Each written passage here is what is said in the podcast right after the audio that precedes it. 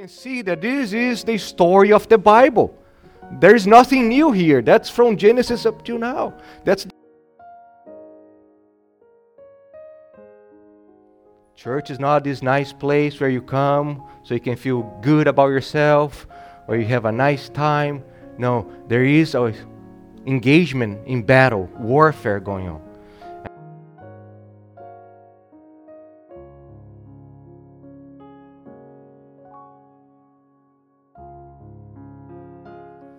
Great joy to be with you. There is no place I'd rather be than being with you this morning, besides heaven, of course, or the new heavens and the new earth. Would you please open your Bibles to Titus, Titus chapter 1. And today is our last sermon on Titus 1. Titus 1. And we are going to follow, we're following the pattern we have been doing. We're going to read verses, starting verse 5, and then we're going to jump to verse 10. So, if you can, would you stand, please, once again? Here's the word of the Lord. Titus 1, starting verse 5, says, This is why I left you in Crete, so that you might put what remain into order and appoint elders in every town as I directed you. Now, verse 10. Here's the reason why they need elders. For there are many who are insubordinate, empty talkers, and deceivers, especially those of the circumcision party. They must be silenced, since they're upsetting whole families by teaching for shameful gain what they ought not to teach. One of the Cretans, a prophet of their own, said, Cretans are always liars, evil beasts, lazy gluttons. This testimony is true. Therefore, rebuke them sharply, that they may be sound in the faith, not devoting themselves to, do, to Jewish myths and the commands of people who turn away from the truth. To the pure, all things are pure, but to the defiled and unbelieving, nothing is pure but both their minds and their conscience are defiled. They profess to know God, but they deny Him by their works. They are detestable, disobedient, unfit for any good work. You may be seated, and may the words of my mouth and the meditation of all our hearts be pleasing in the sight of the Lord. How many of you know the brown headed cowbird. Do you guys know cowbirds? No? Some of you know. Yes. The brown headed cowbird is North America's most common brood parasite.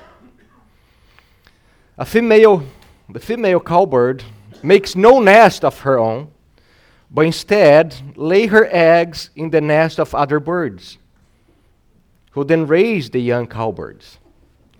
And I remember watching a documentary because they're pretty cute birds, but they're nasty. And it's fascinating because the mom, as she goes to somebody else's nest, she literally, if she needs to, she's going to throw the mom's, the other mom's eggs away from the nest so she can lay hers. And then once she lays her eggs, she leaves and, and watches from far away the other mom coming and taking care of the egg. It's fascinating. That's why they're called parasitic. They're parasites. They use other people. Uh, what is interesting is that the cowbird eggs hatch faster than the other species, giving the cowbird nestlings a head start in getting food. So, for example, we have five eggs there, and one is from the cowbird mom. The egg will hatch first, so that baby will come first. And he's going to be fed first. He's going to grow faster than the other ones. And the comparison is important because false te- teachers are just like cowbirds. They come to different churches, nests, to lay their eggs and see them hatching. And they hatch pretty quickly. False teaching spreads very fast in the life of some churches. And once the false teaching is laid there, chara, suddenly you have a different type of species in the church, a different type of bird. And as I think about the cowbird and this nasty thing of coming to somebody else's nest to lay her own na- eggs, very similar to false teachers, they infiltrate themselves in other churches in order to lay their own satanic eggs. I was reminded that in Mark chapter 4, in Mark chapter 4, our Lord Jesus actually compares demons, Satan, to birds. Because you remember the parable of the soil, and the first soil is the hard one, the seed falls, hits the hard ground, and what happens? The birds come and do what? Yeah, they devour. They, and then Jesus explains, and he says that that is the work of Satan. As the, the word of God is proclaimed, and if it's not embraced and applied, Satan, as the satanic bird, this vulture, will come and devour it. I like what J.C. Ryle says. He writes Satan is ever watching for our halting and seeking occasion to destroy our souls. But nowhere, perhaps, is the devil so active as in a congregation of gospel listeners. Nowhere does he labor so hard to stop the progress of that which is good to prevent men and women from being saved and being sanctified. So, right now, we have birds flying, ready to snatch the, the seeds. And these demonic birds love to infiltrate healthy churches. Why? So it can pervert the truth of God. And as you think about the Lord Jesus, you think about how often Satan is pictured as this beast, this foul bird, this vulture, we are reminded that we are in a spiritual warfare. In which the coming, the ascension, the resurrection of Jesus Christ, the victory has been inaugurated. Amen? The victory has been inaugurated, but has not been what? Consummated. We are living this already and not yet. Yes, Christ has conquered Satan, but he has not removed him completely. He has not taken him out of this world. He's still here. And of course, we understand that his power is limited by the triumph of Jesus Christ, by the triumph of the resurrection. But nonetheless, he is active. So, for example, in Daniel chapter 7, we read about the ascension of the Son of Man as Jesus comes in his resurrection and he takes his seat by the Ancient of Days and he's reigning we read Daniel saying, And as I looked, the beast was killed, and its body destroyed and given over to be burned with fire, meaning the enemy was conquered. But as for the rest of the beasts, they're following the great beast, their dominion was taken away, but their lives were prolonged for a season, meaning they are still active, they are not removed. So, as we think about this already and not yet, Christ is victorious, Christ is reigning, Satan has been conquered. But the war has not, is not over yet. There are still battles. The war has been conquered, and that's why, remember the parallel that we have, we have so, seen before of D Day and V Day? It's so important. There is victory inaugurated, but you're waiting for the victory consummated. I love what Andy Naselli writes. He says, Right now, we are living in that time between the D Day and the VE Day.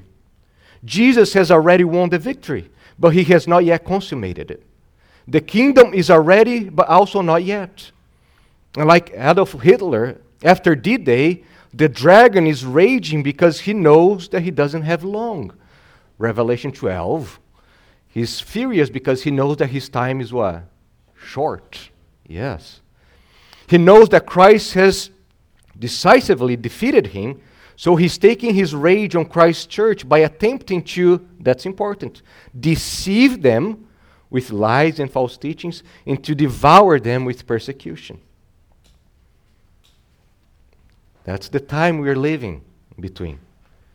And we saw a few Sundays ago that the establishment of pastors, elders, overseers in the church is because we are in this between time. The last days have been inaugurated, and the mark of can see that this is the story of the Bible. There's nothing new here. That's from Genesis up to now. That's the drum of the scriptures. What? We have an enemy who wants to destroy us, wants to attack the truth, and that's the story of the Bible God placing godly leadership to take care of his people. And Satan always trying to attack his people. So, as you read Titus 1, especially verses 10 through 16, there's clearly a language of war here. There is a war going on.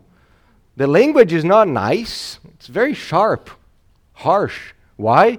Because it's war language. I like what Doriani and Phillips they say they write we may see Satan's strategies against the church in two main directions. We must often think of persecution from outside the church. We, we most often think of persecution from outside the church, both from, from the surrounding culture and from anti Christian governments.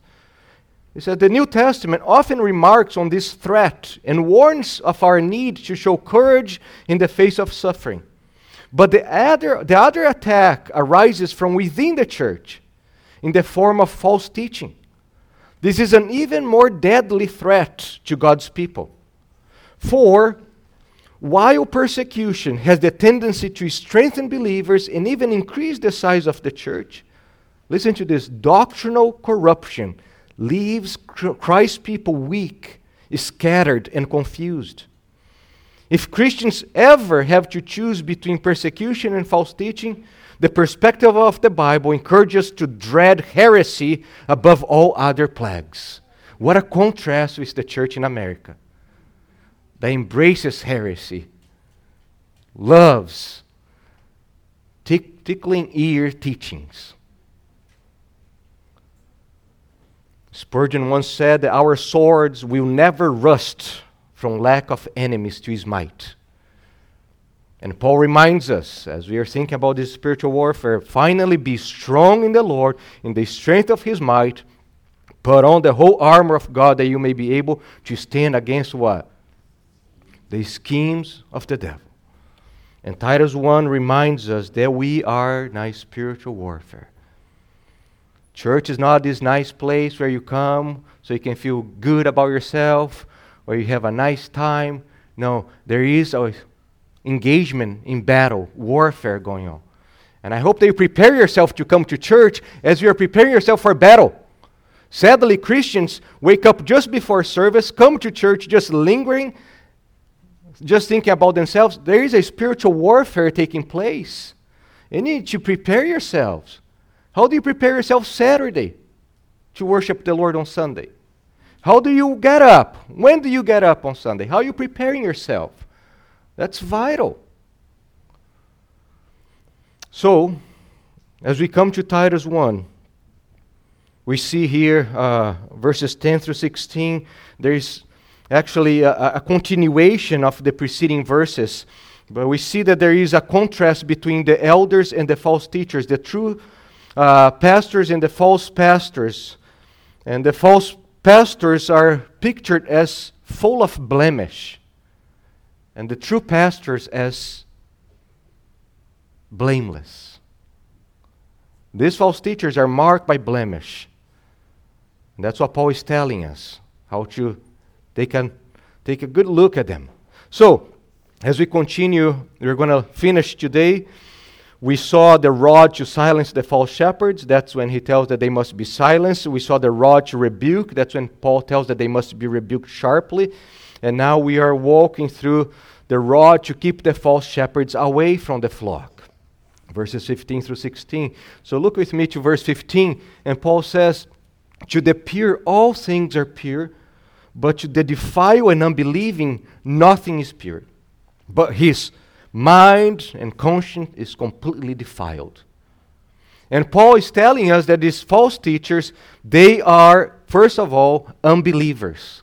They claim to love Jesus, they claim to believe in Jesus, but they're actually what? Unbelievers. And because they're unbelievers, they are defiled. Because they never embrace Jesus Christ alone, they have never treasured Jesus alone, they continue in their sins and they are defiled. And there is a massive contrast because they are unclean, they are defiled. And look at Titus chapter 3. Verse 4. In verse 3, he's telling that that's how we were. We were defiled in verse 3. But when the goodness, chapter 3, verse 4, but when the goodness of and loving kindness of God our Savior appeared, He saved us not because of works done by us in righteousness, but according to His own mercy, by the what? The washing of regeneration and renew of the Holy Spirit. They have been washed, they have been cleansed. We, true Christians, but these false teachers, they have not received re- regeneration. They continue in their filthiness, defiled. And now Paul is going to tell us what happens is that the def- interior, the internal defilement comes out in their actions. The internal defilement will certainly come out in their words, in their actions. A defiled person will show himself to be defiled in God's timing. He will manifest that. So, Verse 16 uh, says, they pro- here's what Paul is saying they profess to know God, but they deny him by their works. They are detestable, disobedient, unfit for any good work. And what Paul is doing here, he's passing a judgment on them. Amen? He's passing a judgment. So much of Christianity today is you cannot judge anybody. Paul is passing a judgment. They do not know God. They claim to know, but they do not know God. And they're actually detestable, disobedient. They're unfit, worthless, Paul is saying. There is a strange and unbiblical idea that we cannot judge people's profession of faith by their lives. As if somebody professes to be Christian, nobody can argue that. Oh, he professed to love Jesus. Who am I to judge him? The Bible tells us to judge someone by their works, by their lifestyle. Paul says, 1 Timothy 5 8, referring to those who are not supporting the widows in their own family. Paul says, But if anyone does not provide for his relatives, and he's talking here about the vulnerable in the family, the, the widows, he, he says, and especially for members of his household, look how Paul says, he has denied the gospel. He has denied the faith and is worse than an unbeliever. By the works, by their works, they show themselves to uh, deny the gospel. The gospel is denied by their actions. How often we hear people saying, Oh, we cannot judge a person's heart. Jesus says that our words and our actions are flowing from where?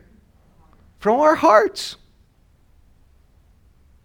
So if a person is living in sin, is sinning, that's a reflection of their hearts. That's crazy. You cannot judge a person's heart. Wait, wait, wait a second.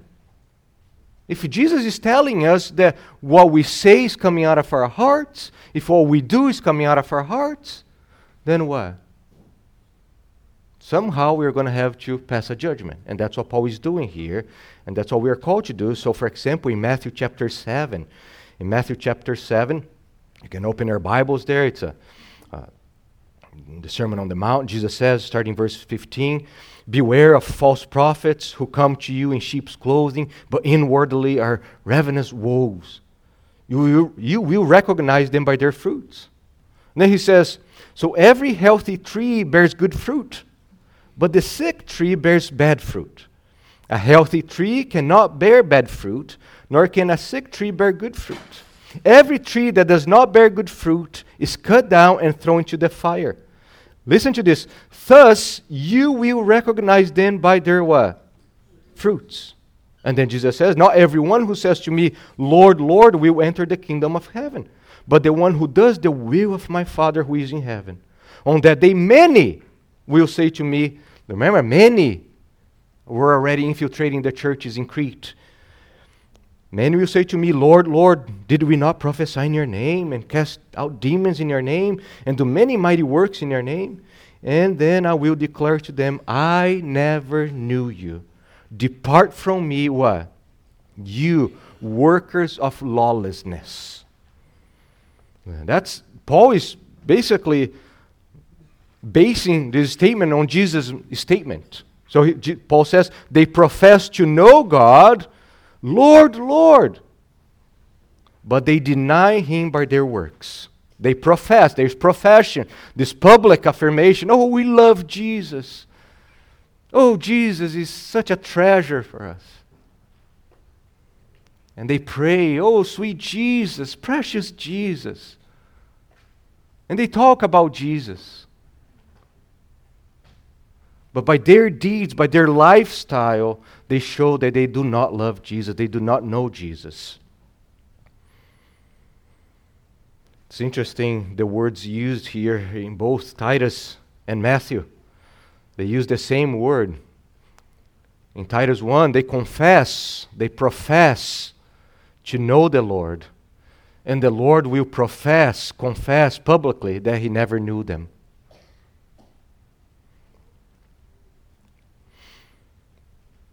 In Titus 1 1, we read this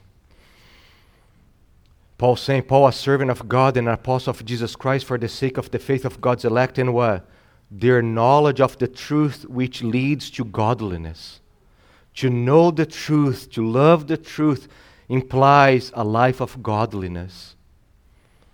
That's why Paul says, Oh, they claim to know, they claim to know Christ, they claim to know the truth, but actually they denied that by their works. John says, 1 John 4, he says, Beloved, let us love one another, for love is from God. And whoever loves has been what? born of God and knows God. Anyone who does not love does not know God because God is love. And you think about these false teachers, they were saying that because of their attachment to the Mosaic law, because of their allegiance to Moses, they actually knew God better than those Christians who were not joining to the Mosaic covenant. That's what they say. Oh, I know Yahweh better than you because we keep the Torah of Moses. And Paul says actually they do not know God. They claim to have this deeper knowledge, and actually they have no clue who God is. So they profess to know God, but they deny him by their what? Works. And then Paul says they are detestable, disobedient, unfit for any what? Good work. And there is throughout this letter to Titus, um, uh, Paul highlights the importance of works in the Christian life godliness. Why? Because through our works, our actions, we will either prove or deny our claim of being saved. Now listen to this. Through our lifestyle, we are either confirming or denying our salvation. Our lifestyle. That's why we saw earlier but it's interesting going back to this passage here, 1 Timothy, because Paul used the same word here to deny.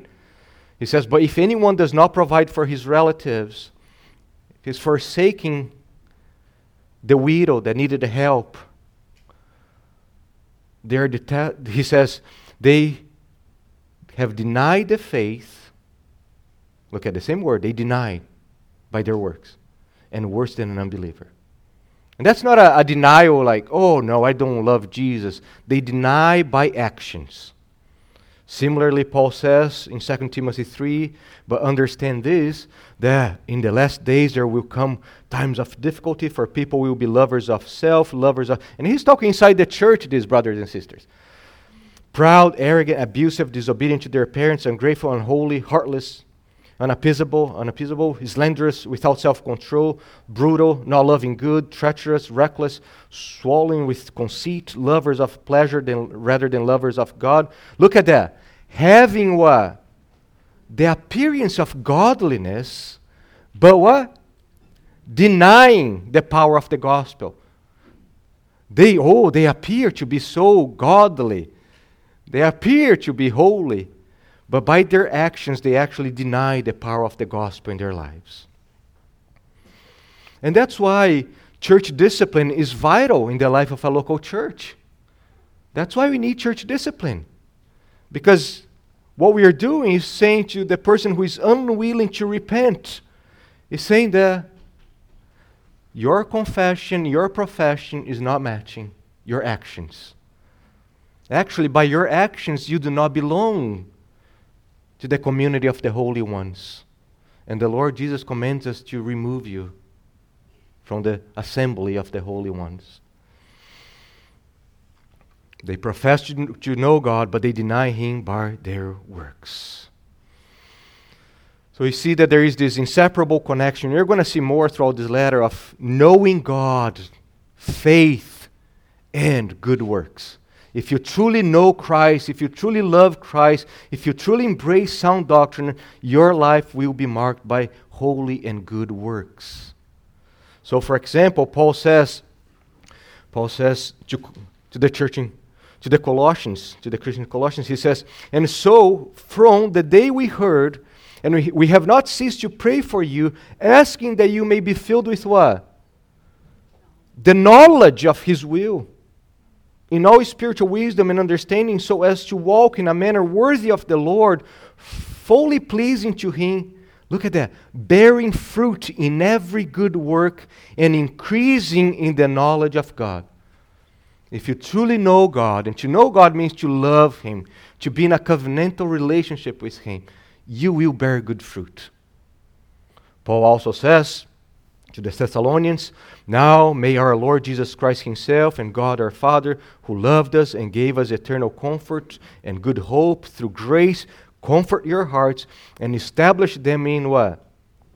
Every good work and word. Paul tells us in Ephesians 2 For by grace you have been saved through faith, and this is not your own doing, it's not your work. That's beautiful.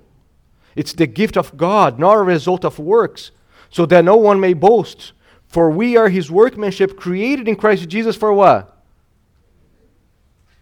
Can you catch that? We are not saved by works that we have done, but we are saved for good works. We are not saved by good works, but we are saved for good works. That's what Paul is telling us. If the person has been truly saved, he was regenerated, going to a new creation, going back to Genesis where we remember that everything was good and work was good and there was good works with Adam and Eve before the fall. And he's saying, if you are born again, if you are a new creation in Christ, you're saved not by your own good works, but you're saved for good works. You're recreated for good works. Amen. Paul will tell us in Titus chapter 2, you can look there, Titus chapter 2 talks about the coming of Christ, verse 11. For the grace of God has appeared, bringing salvation. And then he will tell us in verse 14 our Savior Jesus Christ, who gave himself for us to redeem us from all lawlessness and to purify for himself a people for his own possession who are zealous for what? For good works. When the person is saved, he's zealous, he's excited to do good works. Not like he's lingering. Oh, are you serious? I need to do that. It's like you're excited. God saved me. I love Him. I have a new heart, a new mind. That is just the natural outflow of God's work in us, the good works. So, verse 16 they profess, they profess to know God, but they deny Him by their works. Keep that in mind. Verse 16 is so important. Some scholars they say that verse 16 is the hinge in this whole letter here. It holds the whole letter together because Paul is showing us how sound doctrine, true knowledge of God will necessarily lead to holy living, godliness, by contrast. And then he's going to tell us, he says, that they are detestable. Look at that. They are detestable. And Paul does not spare words to describe these guys here. The word detestable, if you have the King James, abominable, the word in the Greek relating to a person, pertaining to a person or thing that stirs up feelings of repugnance. Something abhorrent, detestable, something nasty. If you see the, the, this word, how it's used, you see the, X, the LXX, that's the Greek version of the Old Testament, the Septuagint. So in the Septuagint, in the Greek version of the Old Testament, this word is used for when God in Israel regards something as defiled and abominable.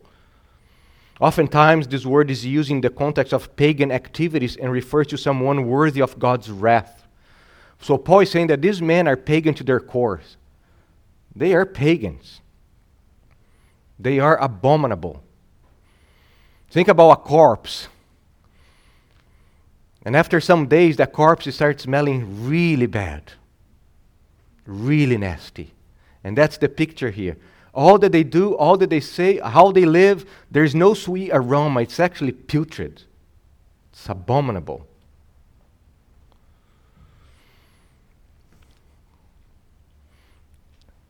Then, not only abominable, detestable, Paul says that they're disobedient. Disobedient. Here are the men who always thought that they were being obedient to God's law, right? We, we are obedient to God's Torah, to God's law. And that's what people say. People who embrace these Judaizing teachings, they, they always claim they to be obedient. And Paul says, actually, they're disobedient. What a punch in their faces. They who claim to be the most obedient ones by keeping the laws, Paul says, actually, you are disobedient. And disobedience is a mark of fallen humanity. When you are marked by disobedience, that means that you are outside Jesus.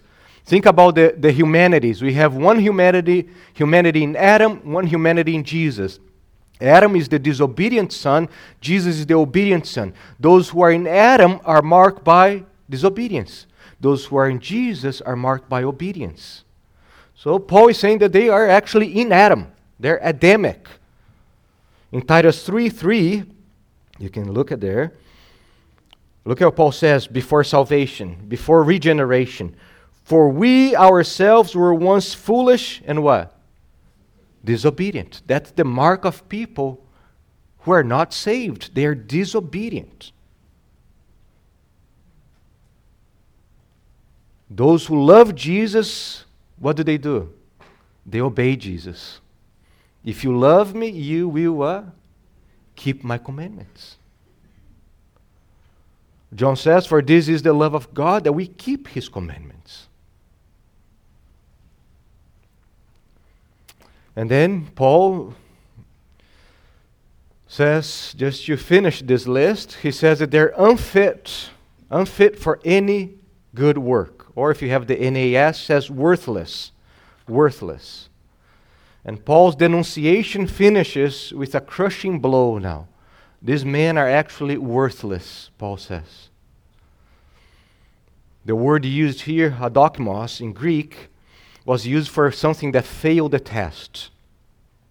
In Paul's letters, Thomas Schreiner tells us that in all of Paul's letters, when he used this word, adokimos, he always refers to unbelievers, people who are not saved. So they are unfit worthless for every good work.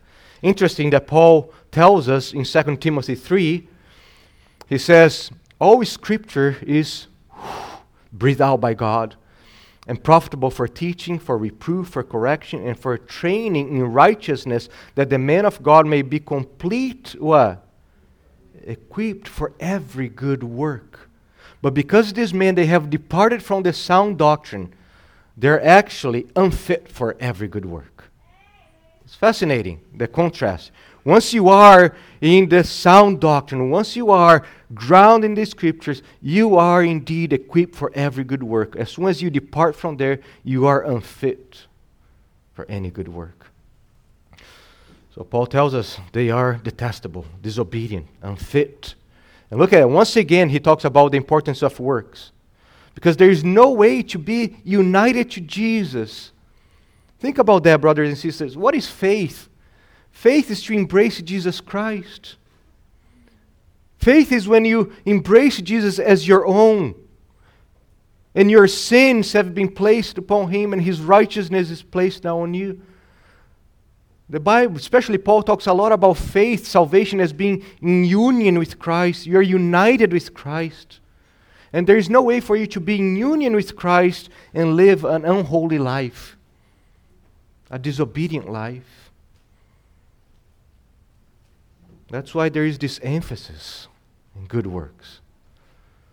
How can you be indwelt with the Holy Spirit, be adopted by the Father, and yet live a life that resembles Satan's lifestyle?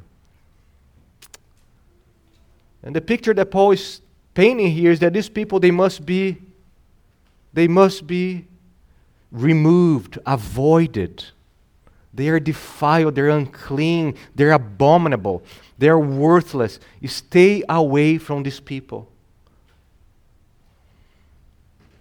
Paul is using the language of the Old Testament when he says that they are defiled, abominable, unclean. Paul is going back to the Old Testament. And in the Old Testament, to be defiled, to be unclean, to be abominable, meant that you were away from God's presence. You could not be in God's presence by being unclean and defiled. There is no way to dwell with the Holy One that's why he has all those laws so he can dwell with his people by having them cleansing themselves constantly. Because he cannot dwell with unholy people. In Leviticus 15, for example, we read 1531 Thus you shall keep the people of Israel separate from their uncleanness. They better be separate from their defilement, otherwise, their defilement will separate them from me. So they must be separate from defilement, uncleanness.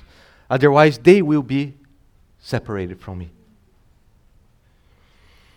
In Numbers, in Numbers, Moses says, Numbers 19:20, if the man who is unclean does not cleanse himself, that person shall be what? Cut off from the midst of the assembly, since he has defiled the sanctuary of the Lord. The person who is defiled must be removed. And that's what Paul is saying. As good, faithful shepherds, you have God's rod to remove these false shepherds from God's flock. Morales, he helps us understand. He says, to be clean is understood fundamentally as being, to be unclean is understood fundamentally as being excluded from the presence of the Lord. While being made clean means becoming fit for his presence. Then he says here, finally, is the reason why being clean matters and why becoming unclean was a cause of distress. Why? Because being defiled meant that you are not in the presence of the God who is full of joy, love, comfort. So, what Paul is doing here, he's looking at the whole package that these false teachers are trying to sell. He's looking at the whole package, their life, their doctrine, and Paul says, they're unbelievers. They're worthless. Stay far away from these people.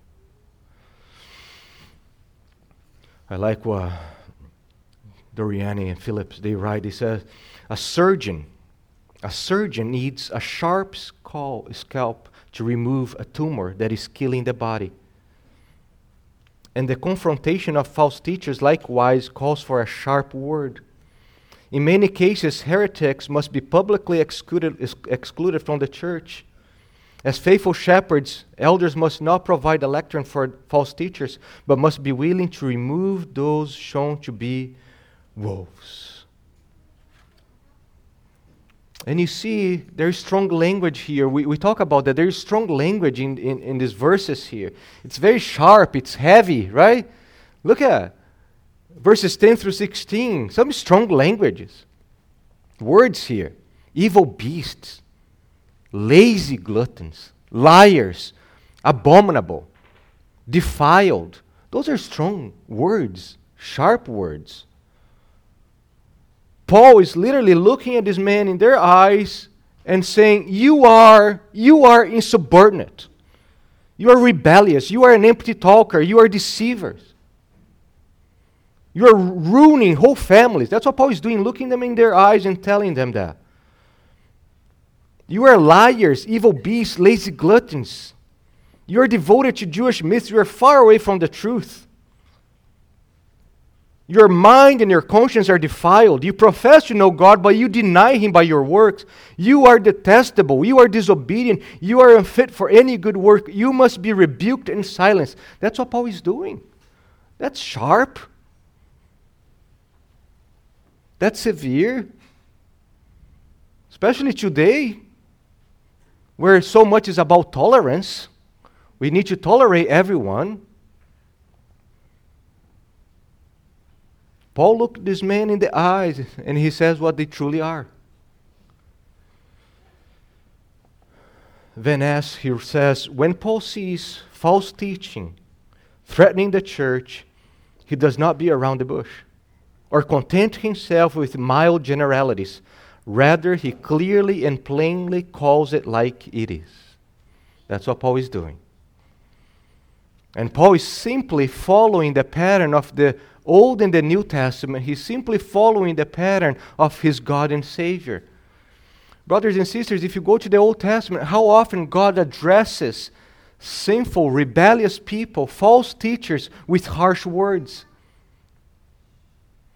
So, for example, you go to Ezekiel chapter 34, and literally the Lord is telling Ezekiel, You shall prophesy against the leaders of Israel and you tell them that I'm coming for them, that I am against them, and I'm coming to judge them. Jesus, think about Jesus. Meek and mild Jesus, gentle, most gentle person who ever lived this earth, the most gracious one. Yeah, when addressing false teachers, so for example, in Matthew 23, just in Matthew 23, he calls them hypocrites six times. He calls them blind guides, blind fools, blind men, whitewashed tombs, child of hell, sons of those who murdered the prophets, serpents, and brood of vipers. That's how Jesus addressed them. The meek Jesus. Jesus, we read earlier, he says, Beware of false prophets who come to you in sheep's clothing, but inwardly are ravenous wolves. Look at Paul. If anyone is preaching to you a gospel contrary to the one you receive, let him what? Go to hell. That's what Paul is saying. Let him be accursed. Let him go to hell. Because hell is that man's place he belongs to Satan, that belongs to hell with satanic teachings. So you see how the Bible does not spare words when dealing with false teachers. Paul says in Galatians 5:12, "I wish that those who are those who unsettle you would emasculate themselves." Well, they're just going to keep part of the law. No, no, let them keep the whole law. Instead of just removing something, remove everything. Paul says, For such men are false apostles, deceitful workmen, disguising themselves as apostles of Christ, and no wonder, for even Satan disguises himself as an angel of light, meaning they're servants of Satan. Paul also used the hard words in Philippians 3. Look out for the dogs. Look out for the evildoers. Look out for those who mutilate the flesh. Peter, in, in 2 Peter 2, he talks about false teachers as irrational animals, born to be caught and destroyed. Blots, they're blots and blemishes. They, these are waterless springs. They have eyes full of adultery. That's how the, the Word of God addresses the enemies of the gospel. And suddenly, we live in a culture, in a society where these things are so offensive that suddenly we think that we are more sensitive and more sensible than God Himself. We start thinking that we are kinder and gentler than God Himself.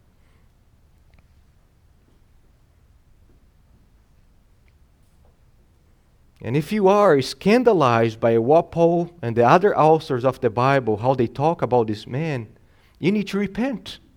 If you're scandalized, scandalized by such language, you need to repent. Because you think that you know better than God how to address these people.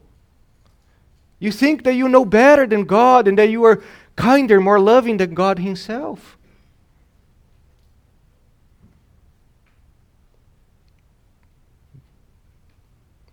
When you understand how harmful, how dangerous, how vicious, how malignant, and lethal these false teachers are and their false teachings, then you are able to appreciate and love and treasure these harsh words. When you understand how diabolical, how satanic, how destructive these men are, then you say, Thank you, Lord, for warning us. Thank you. Thank you for this strong language. You do not come to a serial killer, a rapist, a pedophile, or any other monster and say, oh, he's really nice. Oh, it's just a different opinion that he has. You don't say to such people, oh, just come and let's have dinner together. No, you treat them like monsters. And false teachers are monsters, eager, eager to be agents of Satan to take more and more people to hell and destroy families. Philip Towner, he says, Paul was not slow to sound the alarm. He was not slow to direct Titus and the church leaders under his care to engage these people. While there are certainly numerous areas of belief and practice where modern Christians must allow differences to exercise side by side, there are also too many situations where indiscriminate open mindedness has allowed the historical gospel to be diluted to suit modern and postmodern modern sensibilities. Then he says, a text such as this one here might be regarded as a study in religious bigotry and narrow mindedness. Or it might be regarded as an authoritative, author, authoritative wake up call for many of us today. I'll take as an authoritative wake up call for us. The enemies are after us, the enemies are after healthy churches. Amen. And that's not a happy job. It's not like pastors delight in rebuking and silencing false teachers. It's not like people rejoice in doing these things. If people have pleasure in doing that, they have something wrong with their minds. Because we saw how pastors, elders, overseers, they're supposed to be marked by gentleness, by patience, by kindness. That's why people who are always attacking, just attacking, attacking, attacking, attacking. It's, it's, something's wrong with this person. I know that we must attack, but we never run to be attacking people. But when it, the situation comes, we need to do it. We need to do it. Remember, Spurgeon, he's well known, well known for controversies. Controversies. But he would say he, he, he hated he hated engaging with this type of things. Once he said that I would rather run a mile any day than have to do these things. And he said, and let me tell you that a mile is a law for people like me who have problems in their legs. He had rheumatism in his legs. And say, I would rather run than get engaged, but we need you. We need you to get engaged. And we need to call them what they truly are. It was John Calvin who said, A pastor needs two voices one for gathering the sheep, and the other for driving away wolves and thieves.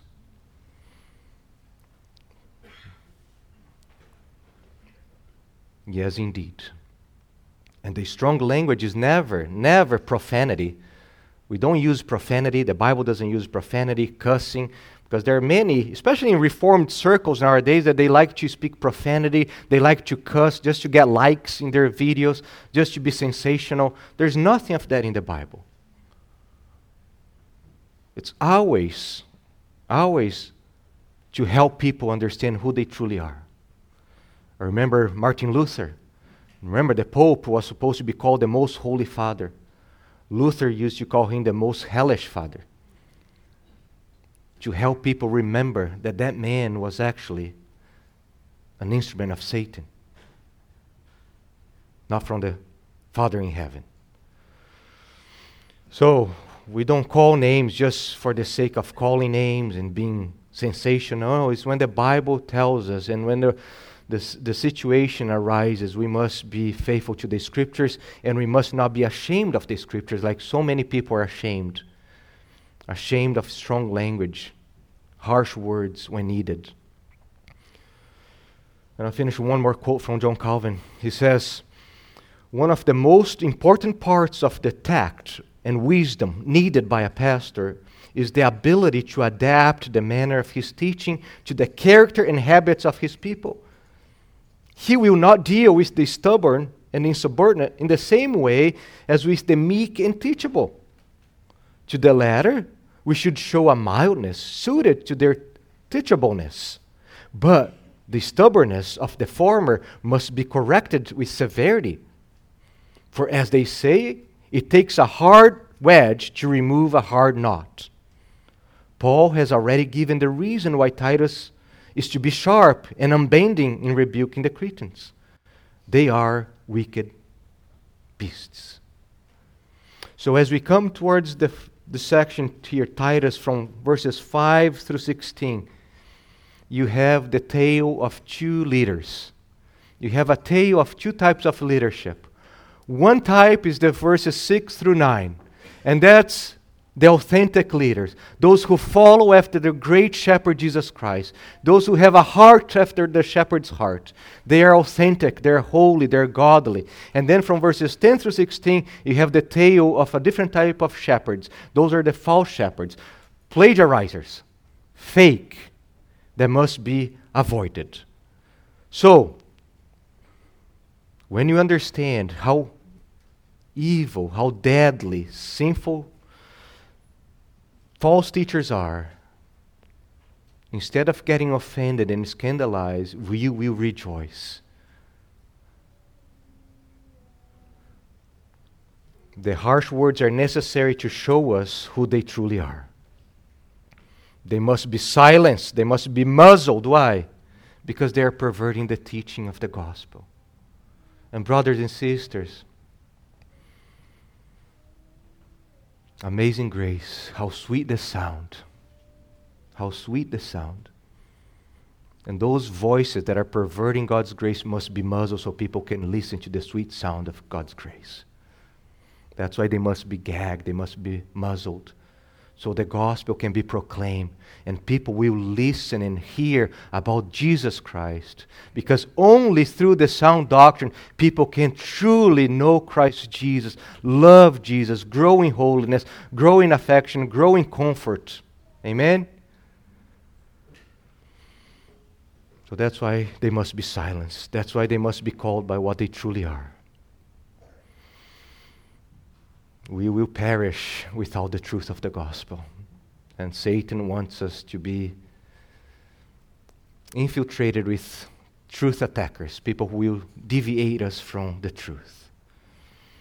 And when we listen to the true gospel, we are reminded that apart from Jesus Christ, apart from Christ Jesus alone, we all are insubordinate, empty talkers, deceivers, liars, lazy gluttons defiled, detestable, and unfit for any good work. That's why we need the sound doctrine to remind us that only through Jesus Christ, only in Jesus, now we who once were unfit, once we who were once worthless, now in Jesus, because of Jesus' righteousness, we now can be acceptable, clean, and fit for every good work that the Lord calls us to do. Amen.